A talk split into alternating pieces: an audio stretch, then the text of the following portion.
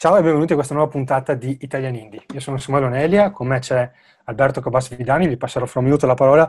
Prima vi introduco in velocità l'argomento di questa puntata. Parleremo di come dare un titolo memorabile al prossimo vostro prodotto.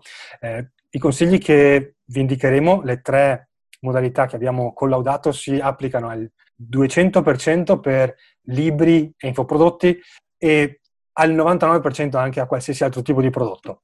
Eh, prima di andare a vedere questi aspetti passo la parola ad Alberto per qualche promemoria prima di partire. Sì, eh, ciao a tutti e benvenuti al nostro eh, podcast. La cosa che voglio invitarvi a fare è di condividere questo episodio o qualsiasi altro episodio se vi piace, se vi dà un minimo di contributo, se conoscete qualcuno che eh, ha voglia di diventare indipendente, ha voglia di creare il suo business e di farlo crescere in una maniera sostenibile, eh, questo podcast sicuramente lo, lo può aiutare. Quindi eh, condividetelo eh, ovviamente avrete anche la nostra infinita riconoscenza.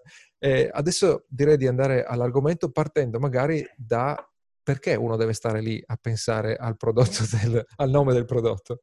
Diciamo che anche se uno non vuole a un certo punto comincia a pensarci, perché eh, è vero che è più importante avere un prodotto di qualità magari con un nome banale piuttosto che il contrario, ma eh, il titolo è la prima cosa che il cliente vede. Quando uno entra in libreria e magari non ha in mente un acquisto specifico, non va lì per comprare il tal libro, comincia a girare per gli scaffali e se trova un titolo che gli cattura l'attenzione, allora comincerà magari ad approfondire, leggere la quarta di copertina e decide di acquistare. Se vede titoli banali, tipo i soliti copy pro, dieta facile, eh, finanza veloce, sono la copia della copia della copia, cioè già dal titolo vengono percepiti come la copia della copia della copia e quindi è facile ignora- ignorarli. E, al contrario, un titolo come, eh, non so, La mucca viola o 4 ore alla settimana, addirittura 4 ore alla settimana funziona ancora meglio in inglese,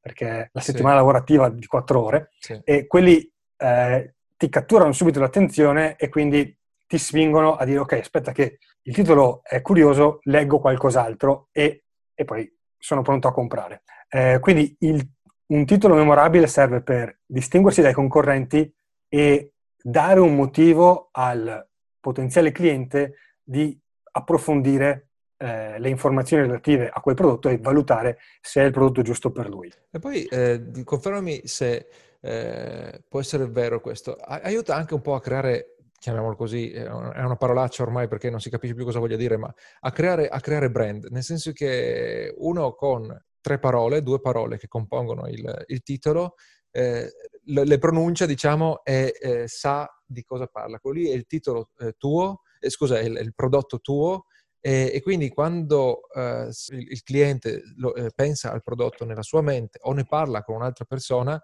con quelle due parole, con quelle tre parole, in quelle due parole, tre parole, racchiude tutta una serie di significati che magari con un titolo più banale era difficile, era difficile ricordare. Sì, il, il, titolo ti distingue dai concorrenti. Eh, questo è facilitato dal fatto che, almeno in Italia, ma no, forse questa è una critica che si può fare anche all'America, la maggior parte butta fuori prodotti con titoli di una banalità assoluta. E, onor del vero, anche noi abbiamo la nostra dose di, di, di, colpe in questo. perché appunto, per dire, sì, ma ancora peggio Podcast Pro, eh, sì. che tuttora è in vendita. Non è, come dire, è un buon prodotto, ma ha un titolo eh, dimenticabilissimo. Eh, però, eh, memory de, de, degli errori nel tempo abbiamo... memory degli errori nel tempo abbiamo eh, collaudato eh, o dedotto, vedendo cosa facevano altri, tre tecniche che ti permettono di eh, trovare dei titoli memorabili.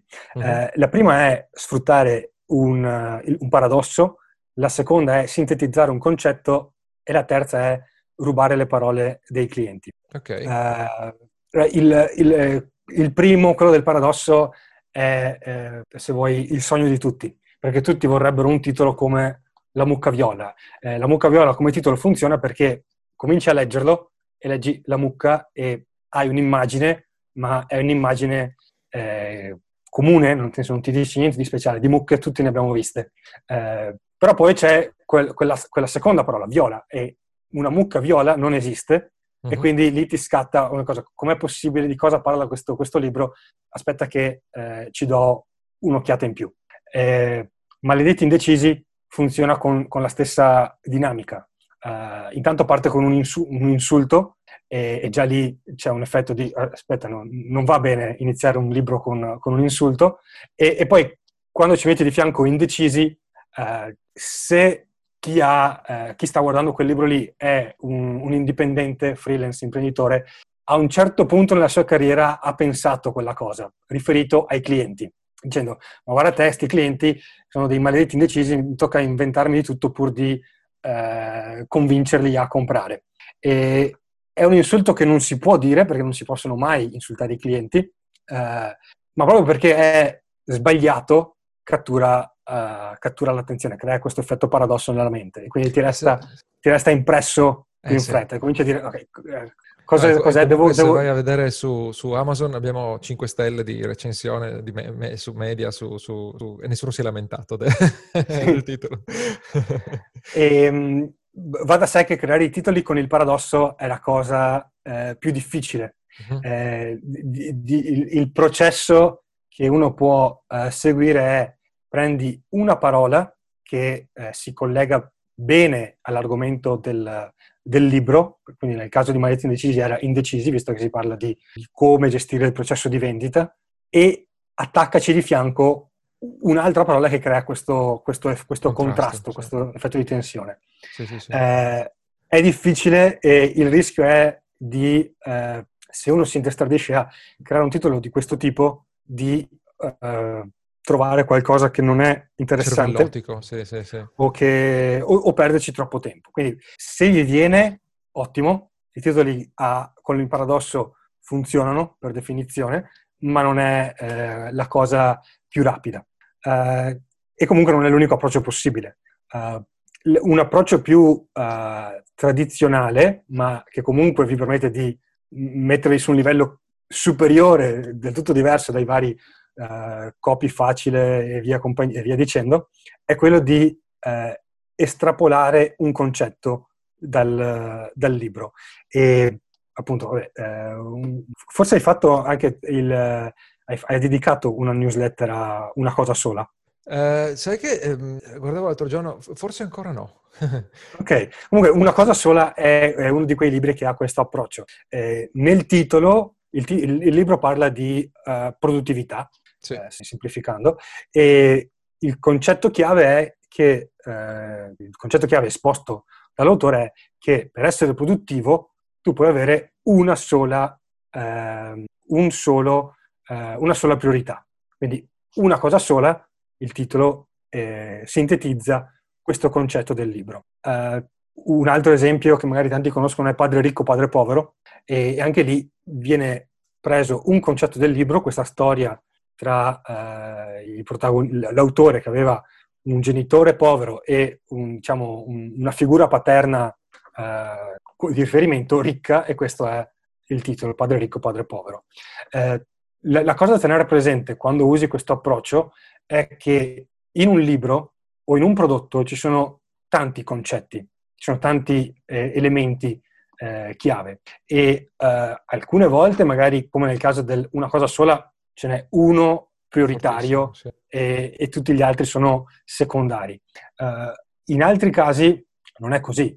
Uh, per esempio, Padre ricco, padre povero poteva chiamarlo i quadranti del cash flow, che poi è diventato il titolo del secondo libro, ma sì. questo, questo, concetto era già presente su Padre ricco, sì. padre povero, quindi poteva scegliere entrambi, ha scelto quello che gli piaceva di più. Uh, su Dojo abbiamo scelto il nome Dojo perché il Dojo rappresenta un, un ambiente protetto di eh, riflessione e, e, quella è una delle caratteristiche chiave del servizio della nostra membership, ma non è l'unico servizio.